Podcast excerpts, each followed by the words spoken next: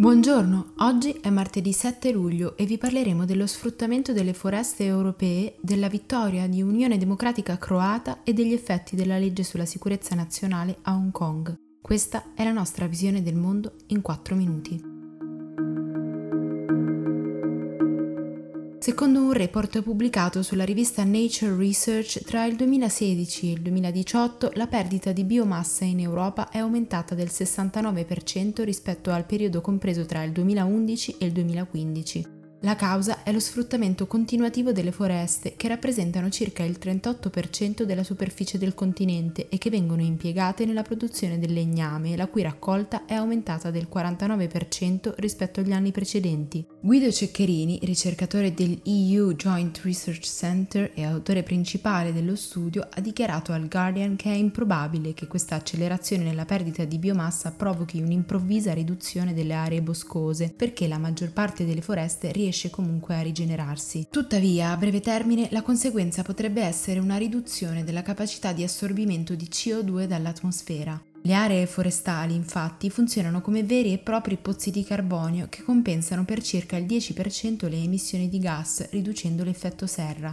La soluzione potrebbe essere quella di ripiantare gli alberi che sono scomparsi a causa dello sfruttamento, così da ridurre al minimo queste ripercussioni. In ogni caso, secondo gli scienziati, è importante capire perché la raccolta di legname sia aumentata così all'improvviso, in modo da poter gestire l'incremento di questo processo senza che abbia conseguenze importanti sull'ecosistema.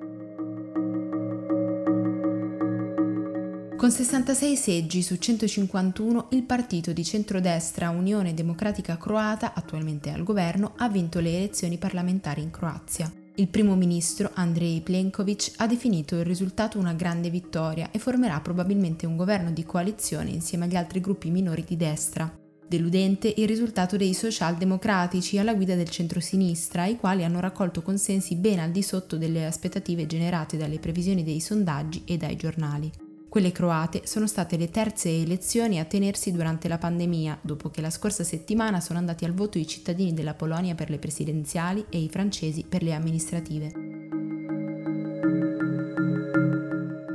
Un tribunale di Hong Kong ha negato l'uscita su cauzione a Tong Kit, la prima persona detenuta con le accuse di incitamento al separatismo e al terrorismo ai sensi della nuova legge sulla sicurezza nazionale della città. Il 23enne è stato arrestato dopo essere apparso nei video di alcuni scontri con le forze dell'ordine durante una manifestazione avvenuta il giorno dopo l'entrata in vigore del provvedimento imposto dalla Cina. Secondo le autorità, lo slogan della protesta, Liberate Hong Kong, rivoluzione dei nostri tempi, promuove sentimenti separatisti e sovversivi, violando quindi le norme della misura. Nel respingere l'uscita su cauzione, i giudici hanno fatto riferimento all'articolo 42 della legge, secondo cui questa non sarà concessa se il magistrato ha motivi sufficienti per ritenere che l'imputato continuerà a mettere in pericolo la sicurezza nazionale.